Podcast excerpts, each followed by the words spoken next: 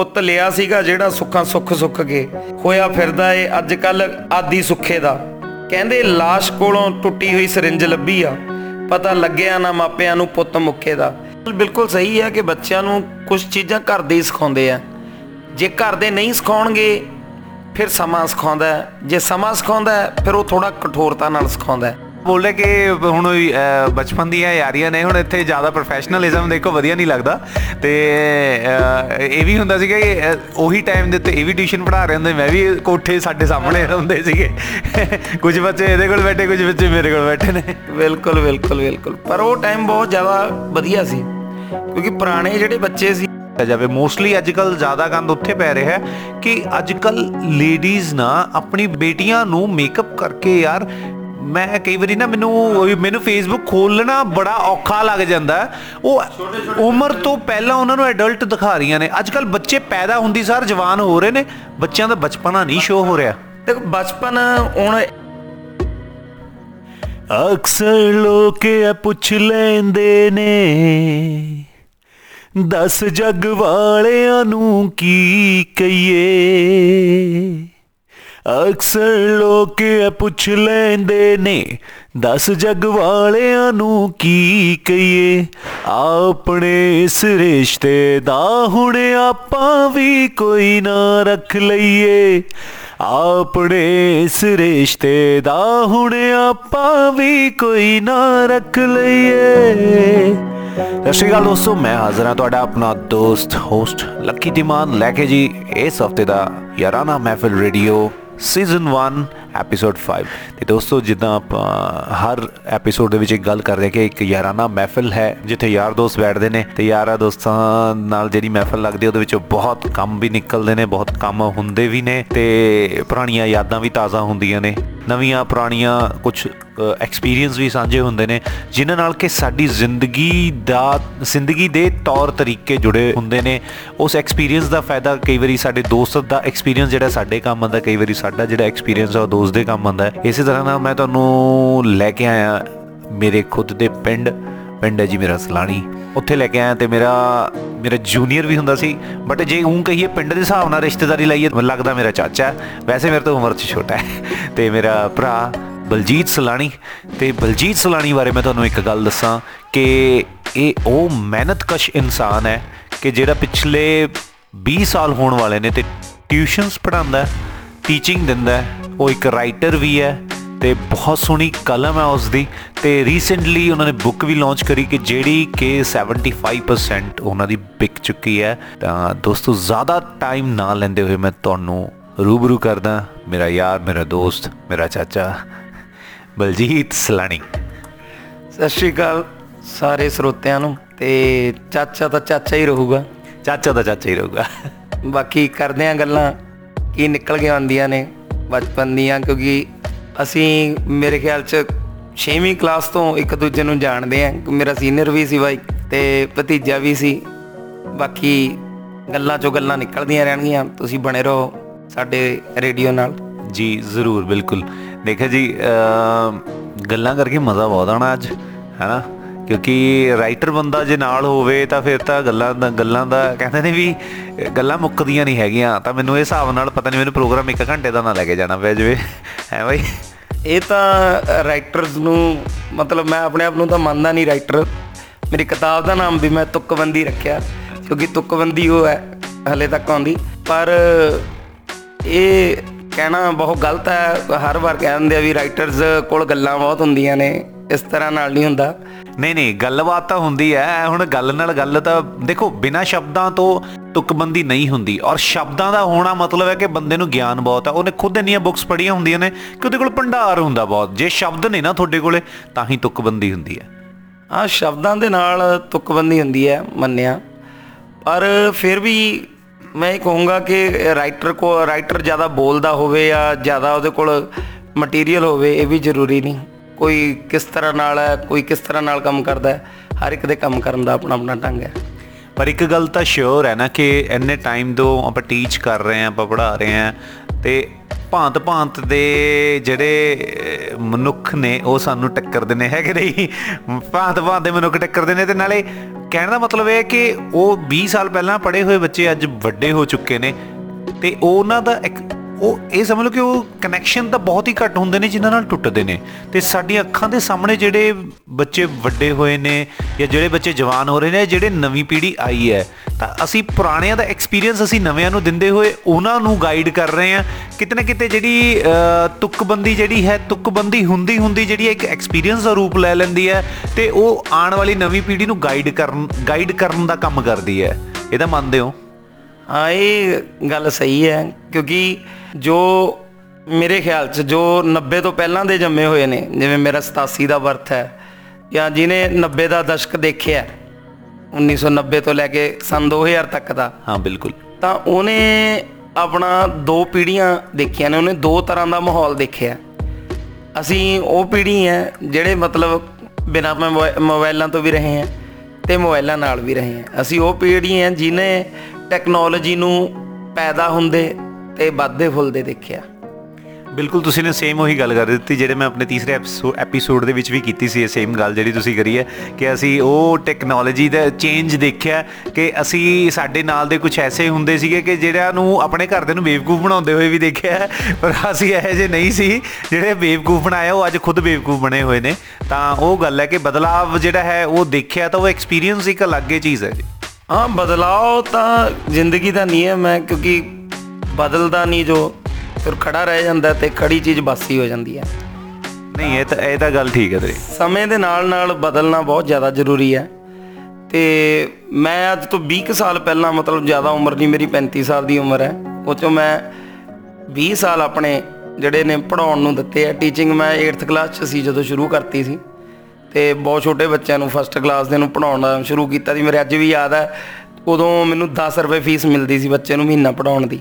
ਮੈਨੂੰ ਯਾਦ ਹੈ ਅਹ, ਤੂੰ 8th ਚ ਸੀ ਤੇ ਮੈਂ 10th ਕਰਕੇ ਹਟਿਆ ਸੀ ਤੂੰ 8th ਕਰਕੇ ਹਟਿਆ ਸੀ। ਬ్రో ਤੂੰ ਕਰਕੇ ਮੈਂ ਤਾਂ ਬੋਲ ਰਿਹਾ ਕਿ ਹੁਣ ਅਹ, ਬਚਪਨ ਦੀਆਂ ਯਾਰੀਆਂ ਨੇ ਹੁਣ ਇੱਥੇ ਜ਼ਿਆਦਾ ਪ੍ਰੋਫੈਸ਼ਨਲਿਜ਼ਮ ਦੇਖੋ ਵਧੀਆ ਨਹੀਂ ਲੱਗਦਾ। ਤੇ ਅਹ, ਇਹ ਵੀ ਹੁੰਦਾ ਸੀਗਾ ਕਿ ਅਹ, ਉਹੀ ਟਾਈਮ ਦੇ ਉੱਤੇ ਇਹ ਵੀ ਟਿਊਸ਼ਨ ਪੜ੍ਹਾ ਰਹੇ ਹੁੰਦੇ ਮੈਂ ਵੀ ਕੋਠੇ ਸਾਡੇ ਸਾਹਮਣੇ ਹੁੰਦੇ ਸੀਗੇ।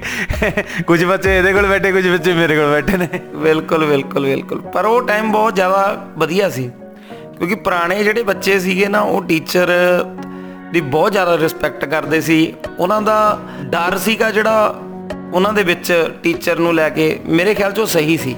ਅੱਜ ਕੱਲ ਟੀਚਰ ਨੂੰ ਕਿਹਾ ਜਾਂਦਾ ਹੈ ਕਿ, ਮਤਲਬ ਇੱਕ ਰਾਖਸ਼ ਦੀ ਤਰ੍ਹਾਂ ਪੇਸ਼ ਕੀਤਾ ਜਾਂਦਾ ਕਿ ਜੇ ਟੀਚਰ ਮਾੜਾ ਟੱਚ ਵੀ ਕਰ ਦੇਵੇ ਬੱਚੇ ਨੂੰ। ਮੇਰੇ ਅੱਜ ਵੀ ਯਾਦ ਹੈ ਕਿ ਸਾਡੇ ਜਿਹੜੇ ਟੀਚਰ ਹੁੰਦੇ ਸੀ, ਉਹ ਬਹੁਤ ਜ਼ਿਆਦਾ ਮਾਰਦੇ ਸੀ।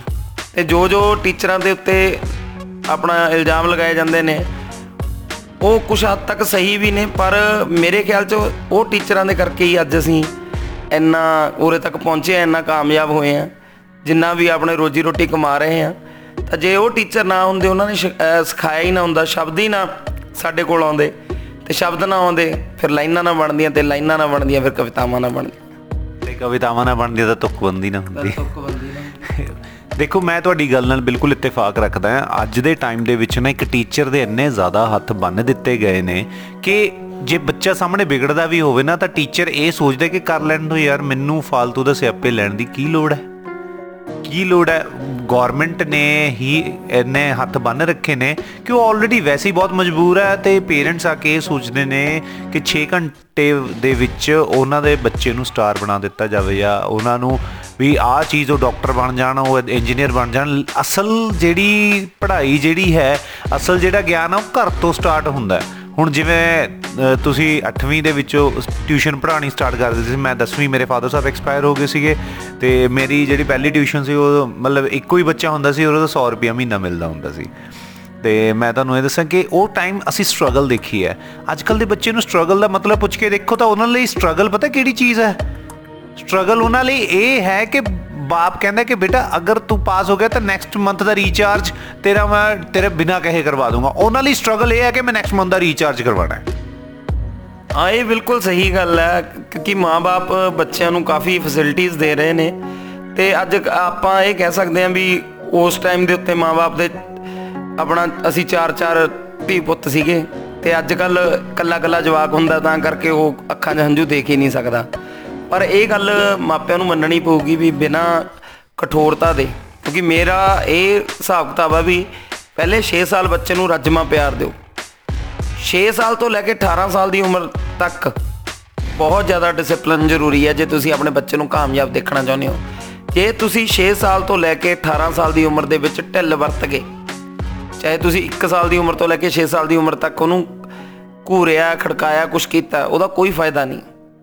ਜੇ 6 ਸਾਲ ਤੋਂ 18 ਸਾਲ ਦੀ ਉਮਰ ਤੱਕ ਤੁਸੀਂ ਢਿੱਲ ਵਰਤ ਗਏ, ਤੁਸੀਂ ਉਹਦੀਆਂ ਸਾਰੀਆਂ ਜਿੱਦਾਂ ਮੰਨਣ ਲੱਗੇ, ਤਾਂ ਉਹ ਖੁਦ ਵੀ ਬਰਬਾਦ ਹੋਊਗਾ ਤੇ ਤੁਹਾਨੂੰ ਵੀ ਬਰਬਾਦ ਕਰੂਗਾ ਤੇ ਤੁਹਾਨੂੰ ਹੰਝੂ ਕੇਰਨ ਤੇ ਮਜਬੂਰ ਕਰੂਗਾ, ਹੀ ਕਰੂਗਾ।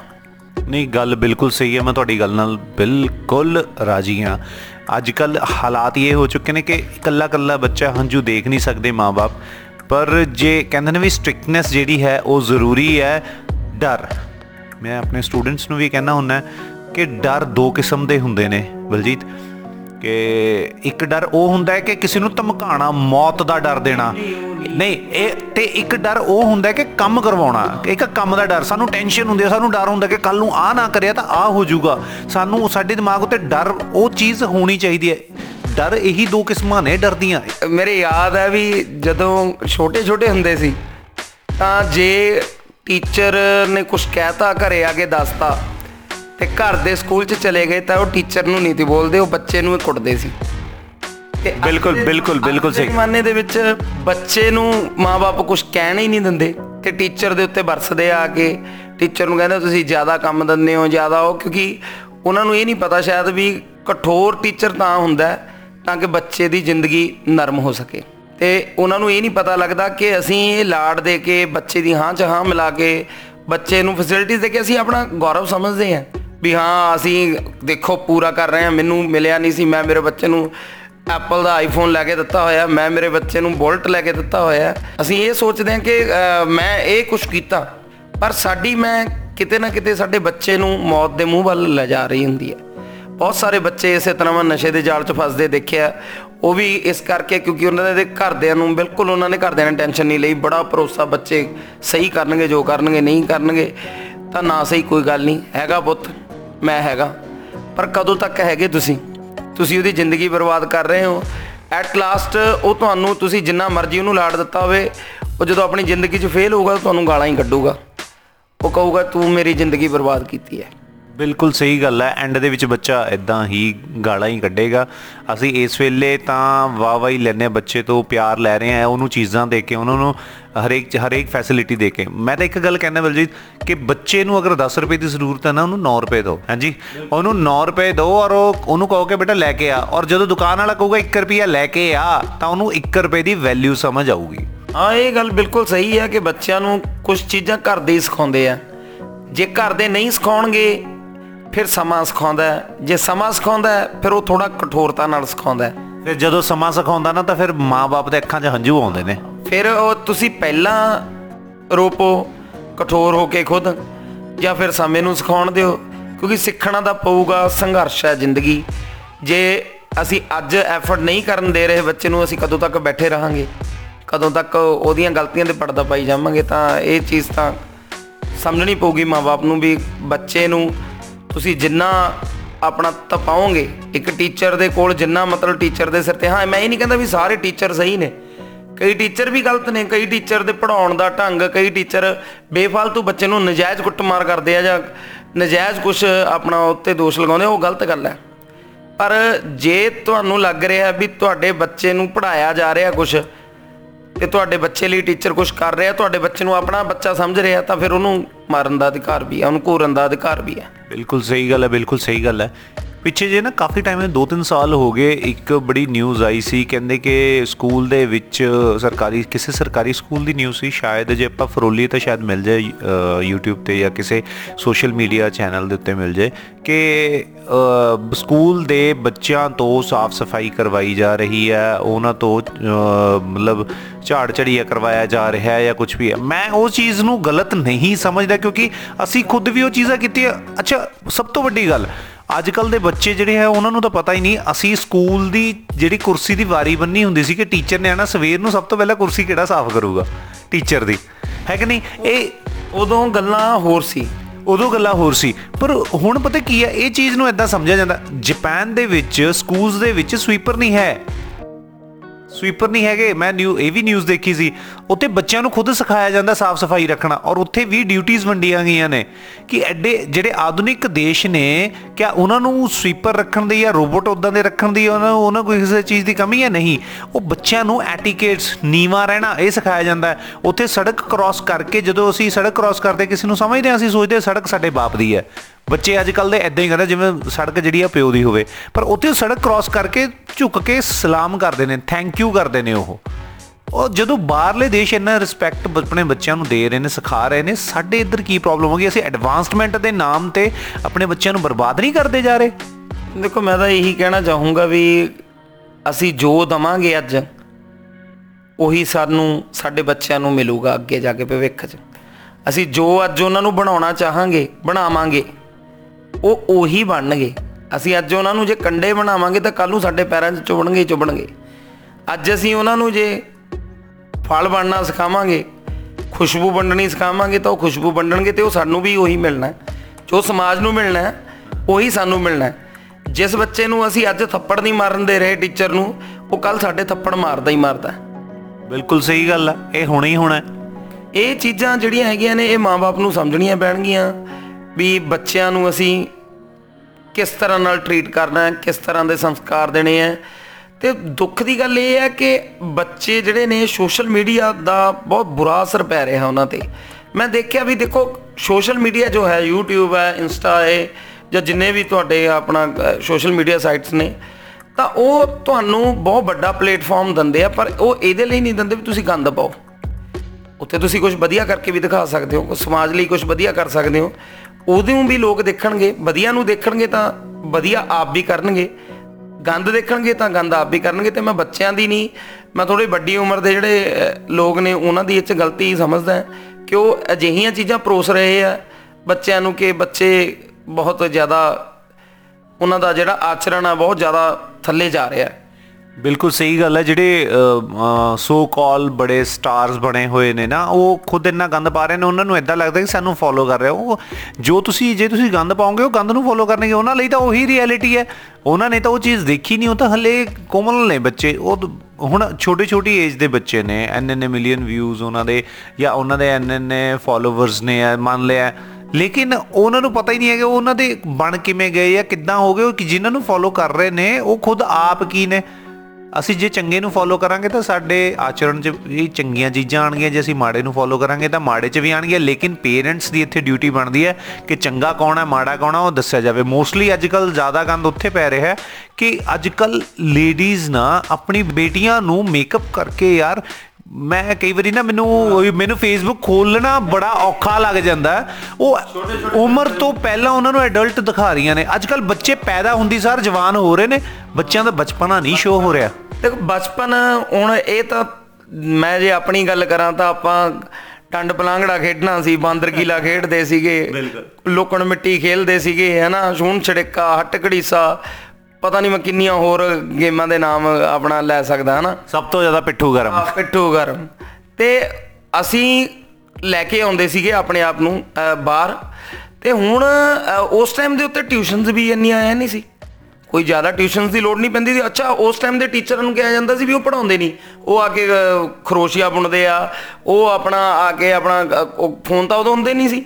ਉਹ ਆ ਕੇ ਆਪਣਾ ਕੁਛ ਨਾ ਕੁਛ ਆਪਣਾ ਕੰਮ ਕਰਦੇ ਆ ਘਰ ਦਾ ਪਰਸਨਲ ਪੜਾਉਂਦੇ ਨਹੀਂ।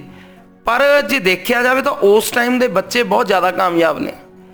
ਅੱਜ ਦੀ ਪੀੜ੍ਹੀ ਜਿਹੜੀ ਹੈ ਉਹ ਉਨਾ ਨਹੀਂ ਹੈਗੀ ਉਹ ਇੰਨਾ ਹੋਮਵਰਕ ਕਰਦੇ ਆ ਸਾਰਾ ਕੁਝ ਕਰਦੇ ਆ ਐਡਵਾਂਸਮੈਂਟ ਇੰਨੀ ਹੈ ਪਰ ਫਿਰ ਵੀ ਉਹ ਲੋ ਨੇ। ਉਹਦਾ ਕਾਰਨ ਮੋਬਾਈਲ ਹੈ। ਬੱਚੇ ਮੋਬਾਈਲ ਤੇ ਲੱਗੇ ਰਹਿੰਦੇ ਆ ਕੀ ਦੇਖ ਰਹੇ ਆ ਮਾਪੇ ਨੂੰ ਨਹੀਂ ਪਤਾ। ਮਾਂ-ਬਾਪ ਮਾਂ-ਬਾਪ ਬਰਾਊਜ਼ਿੰਗ ਹਿਸਟਰੀ ਨਹੀਂ ਚੈੱਕ ਕਰਦੇ ਬੱਚਿਆਂ ਦੀ? ਨਹੀਂ ਕਰਦੇ ਮਾਪੇ ਨੂੰ ਦੇਖੋ ਜਿੱਥੇ ਅੰਨਾ ਵਿਸ਼ਵਾਸ ਹੋਊਗਾ ਉੱਥੇ ਕੰਮ ਖਰਾਬ ਹੋਊਗਾ। ਜੇ ਤੁਸੀਂ ਆਪਣੇ ਬੱਚੇ ਤੇ ਮਤਲਬ ਨਿਗਾਹ ਨਹੀਂ ਰੱਖ ਸਕਦੇ। ਦੇਖੋ, ਬਾਕੀ ਪਰਮਾਤਮਾ ਤੇ ਹੈ। ਤੁਹਾਡਾ ਬੱਚਾ ਕੱਲ ਨੂੰ, ਉਹ ਮੇਰੇ ਵੀ ਬੱਚੇ ਆ। ਕੋਈ ਪਤਾ ਨਹੀਂ ਕਿਸ ਤਰ੍ਹਾਂ ਦੇ ਹੋਣਗੇ ਹਨਾ ਪਰ ਗੱਲ ਇਹ ਹੈ ਵੀ ਘੱਟੋ ਘੱਟ ਮੈਨੂੰ ਇੰਨਾ ਕੁ ਤਾਂ ਹੋਵੇ ਨਾ ਵੀ ਹਾਂ, ਮੈਂ ਆਪਣਾ ਫਰਜ਼ ਪੂਰਾ ਨਿਭਾਇਆ, ਅੱਗੇ ਇਹਨਾਂ ਦੀ ਕਿਸਮਤ ਸੀ। ਨਾਲ ਨਾਲ ਸਬਸਕ੍ਰਾਈਬ ਕਰਨਾ ਨਾ ਭੁੱਲਣਾ ਸਬਸਕ੍ਰਾਈਬ ਕਰੋ ਸ਼ੇਅਰ ਕਰੋ ਜ਼ਰੂਰ, ਤਾਂ ਕਿ ਪੂਰੀ ਜਿਹੜੀ ਕਹਾਣੀ ਹੈ, ਉਹ ਤੁਹਾਡੇ ਦੋਸਤਾਂ, ਮਿੱਤਰਾਂ, ਯਾਰਾਂ ਤੇ ਜਿਹੜੇ ਮਾਪਿਓ ਜ਼ਰੂਰੀ ਸਮ- ਤੁਹਾਨੂੰ ਲੱਗਦਾ ਕਿ ਉਹਨਾਂ ਨੂੰ ਇਹ ਗੱਲ ਸੁਣਨੀ ਚਾਹੀਦੀ ਹੈ, ਉਹਨਾਂ ਨੂੰ ਵੀ ਸ਼ੇਅਰ ਜ਼ਰੂਰ ਕਰੋ। ਠੀਕ ਹੈ? ਹੁਣੇ ਕਰੋ। ਮੈਨੂੰ ਲੱਗ ਰਿਹਾ ਕਿ ਸਰੋਤੇ ਜਿਹੜੇ ਨੇ ਸਾਡੀਆਂ ਗੱਲਾਂ ਸੁਣ ਸੁਣ ਕੇ ਬੋਰ ਨਾ ਹੋ ਜਾਣ ਤੇ ਕੁਝ ਤਰੋ ਤਾਜ਼ਾ ਤੁਸੀਂ ਆਪਣੀਆਂ ਕੁਝ ਲਾਈਨਾਂ ਸੁਣਾਓ, ਜਿਹੜੇ ਤੁਹਾਡੇ, ਅੱਛਾ, ਮੈਨੂੰ ਇਹ ਦੱਸੋ ਕਿ ਤੁਹਾਡੇ Song ਕਿਹੜੇ ਕਿਹੜੇ ਜਿਹੜੇ ਆ ਮਾਰਕੀਟ 'ਚ ਆ ਚੁੱਕੇ ਉਹਨਾਂ ਬਾਰੇ ਦੱਸ ਸਕਦੇ ਹੋ। Song ਮਾਰਕੀਟ ਦੇ ਵਿੱਚ ਤਾਂ ਮੇਰਾ ਜਿਹੜਾ ਚੱਲਿਆ ਹੋਇਆ ਜਾਂ ਮੈਂ, ਜਿਹੜਾ ਮੈਨੂੰ ਜ਼ਿਆਦਾਤਰ ਲੋਕ ਭੇਜਦੇ ਆ ਉਹ ਸੀਗਾ ਉਹਦੀਆਂ ਆਪਣਾ, ਮੇਰੀ ਹੁਣ ਆਵਾਜ਼ ਨਹੀਂ ਹੈਗੀ ਗਾਗੂ ਕਿ ਤਾਂ ਮੈਂ ਤੇਰੇ ਵਾਂਗ ਭਰਾਵਾ ਸੁਣਾ ਨਹੀਂ ਸਕਦਾ। ਹੁਣ ਬੋਲ ਕੇ ਦੱਸ ਦਿੰਦਾ। ਉਹ ਸੀਗਾ ਇੰਗਲੈਂਡ ਦਾ ਜੇ ਵੀਜ਼ਾ ਲੱਗ ਜੇ, ਮਾਰ ਜਾਵਾਂਗੇ ਉਡਾਰੀ ਬਿੱਲੋ ਬਾਹਰ ਨਹੀਂ। ਹੱਥ ਪੌਂਡਾ ਨਾ ਮਿਲਾ ਲੈਣ ਦੇ, ਚਾਰ ਕੜਿਆਂ ਵਾਲੀ ਵੀ ਲੈ ਤੂੰ ਕਾਰ ਨਹੀਂ। ਤੇ ਇਹ ਜ਼ਿਆਦਾ ਚੱਲਿਆ ਹੋਇਆ ਸੁਨੇਹੇ ਨਾਮ ਦਾ ਗਾਣਾ ਹੈ, ਤੇ ਹਮਰਾਜ ਨੇ ਗਾਇਆ 뮤직 ਆਰ ਗੁਰੂ ਦਾ, ਤੇ ਵੀਡੀਓ ਕਮਲਪ੍ਰੀਤ ਜੌਨੀ ਦੀ। ਤੇ ਇਹ ਗਾਣਾ ਮਤਲਬ ਜਦੋਂ 2014 ਚ ਲਾਂਚ ਕੀਤਾ ਸੀ, ਮੈਨੂੰ ਲੱਗਦਾ ਨਹੀਂ ਸੀ ਵੀ ਇੰਨਾ, ਉਦੋਂ ਆਡੀਓ ਚੱਲੀ ਸੀ ਇਹਦੀ। ਪਰ ਹੁਣ ਲੋਕ ਇੰਸਟਾਗ੍ਰam ਦਾ ਜ਼ਮਾਨਾ ਆ ਗਿਆ ਜਿਹੜਾ ਵੀ ਬਾਹਰ ਨੂੰ ਜਾਂਦਾ ਹੈ ਉਹ ਵੀਡੀਓ ਪਾ ਕੇ ਜਾਂਦਾ ਫਿਰ ਉਹ ਗਾਣੇ ਤੇ ਸਰਚ ਵੱਜਦੀ ਹੈ ਉਹ ਗਾਣਾ 6 ਮਹੀਨੇ ਚ 147000 ਵਿਊ ਤੋਂ ਉਹਦੇ 1 ਮਿਲੀਅਨ ਟੱਪ ਗਏ। ਕੀ ਬਾਤ ਹੈ ਕੀ ਬਾਤ ਹੈ। ਤੇ ਉਹ ਬੜਾ ਵਧੀਆ ਚੱਲ ਰਿਹਾ ਤੇ ਬਾਕੀ ਸੁਲਤਾਨ ਦੇ ਨਾਲ ਗਾਣੇ ਆਏ ਆ ਦੀਪ ਭੰਗੂ ਨਾਲ ਆਏ ਆ ਸਾਰੇ ਮਤਲਬ ਜਿੰਨਿਆਂ ਨੇ ਸੁਣਿਆ ਵਧੀਆ ਮੇਨ ਪ੍ਰੋਬਲਮ ਇਹ ਹੈ ਕਿ ਅਸੀਂ ਪ੍ਰਮੋਸ਼ਨ ਨਹੀਂ ਕਰ ਪਾਏ ਉਸ ਤਰ੍ਹਾਂ ਦੀ। ਪੈਸੇ ਦੀ ਕਮੀ ਲਗਾ ਲਓ ਜਾਂ ਕੁਝ ਵੀ ਲਗਾ ਲਓ। ਨਹੀਂ ਜੈਨੂਇਨਟੀ ਦੀ ਗੱਲ ਹੈ ਐਕਚੁਅਲ ਦੇ ਵਿੱਚ ਕਹਿੰਦੇ ਨਹੀਂ ਕਿ ਪੁਰਾਣੀ ਕਹਾਵਤ ਹੈ ਜੋ ਦਿਖਤਾ ਹੈ ਵਹੀ ਵਿਕਤਾ ਹੈ। ਠੀਕ ਹੈ? ਲੋਕਾਂ 'ਚ ਪਹੁੰਚਾਉਣ ਦੇ ਵਿੱਚ ਕਾਮਯਾਬ ਨਹੀਂ ਹੋ ਸਕਿਆ ਮੈਂ ਮੈਨੂੰ ਜਿੱਥੋਂ ਤੱਕ ਲੱਗਦਾ। ਪਰ ਕੋਈ ਗੱਲ ਨਹੀਂ ਲੱਗੇ ਹੋਏ ਆ ਅੱਜ ਨਹੀਂ ਤਾਂ ਕੱਲ ਕੋਈ ਨਾ ਕੋਈ ਤਾਂ ਪਹੁੰਚੂਗਾ ਗਾਣਾ। ਨਹੀਂ ਬਿਲਕੁਲ ਬਿਲਕੁਲ। ਪਹੁੰਚਿਆ ਇੰਨੇ ਸਾਲਾਂ ਬਾਅਦ ਪਹੁੰਚਿਆ। ਹਾਂਜੀ। ਸੁਨੇਹੇ ਗਾਣਾ ਆਪਣਾ ਇੰਨੇ ਸਾਲਾਂ ਬਾਅਦ ਪਹੁੰਚਿਆ ਤਾਂ ਬਾਕੀ ਵੀ ਕੋਈ ਨਾ ਕੋਈ ਤਾਂ ਉੱਠੂਗਾ ਇਹੋ ਜਿਹਾ।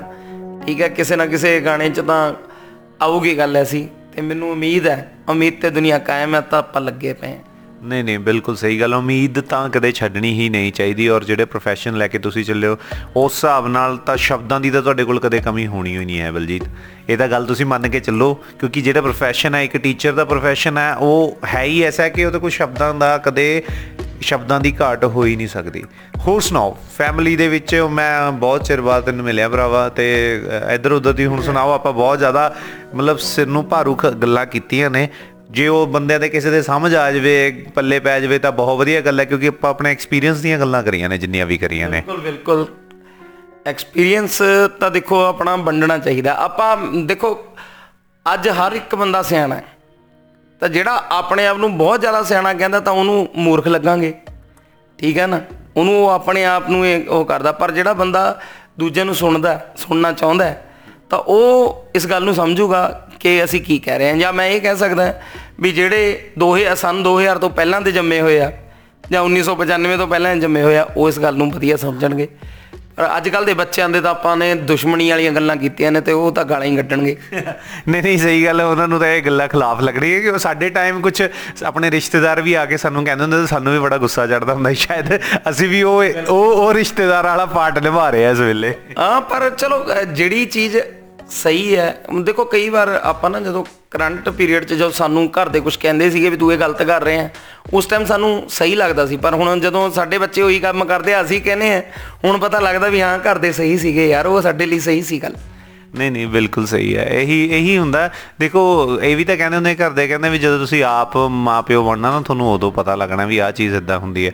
ਔਰ ਇਹ ਜਿਹੜਾ ਦੌਰ ਹੈ, ਇਹ ਜਿਹੜੀ ਕਹਾਣੀ ਹੈ ਇਦਾਂ ਹੀ ਲੌਂਗ ਟਰਮੇ ਚੱਲਦੀ ਰਹਿਣੀ ਹੈ ਕਿ ਹਾਂ ਹਾਂ ਸਾਡੇ, ਅਸੀਂ ਆਪਣੇ ਬੱਚੇ ਨੂੰ ਕਹਾਂਗੇ, ਉਹ ਆਪਣਿਆਂ ਨੂੰ ਕਹਿਣਗੇ, ਜ਼ਿੰਦਗੀ ਇਸੇ ਦਾ ਨਾਮ ਹੈ ਐਕਸਪੀਰੀਅੰਸ ਦਾ ਨਾਮ ਹੈ, ਜਦੋਂ ਤੱਕ ਐਕਸਪੀਰੀਅੰਸ ਨਹੀਂ ਹੋਊਗਾ ਉਨੀ ਦੇਰ ਤੱਕ ਕਹਿੰਦੇ ਨੇ ਵੀ ਬੰਦਾ ਨਹੀਂ ਬਣਨਾ ਕਿਸੇ ਨੇ ਵੀ।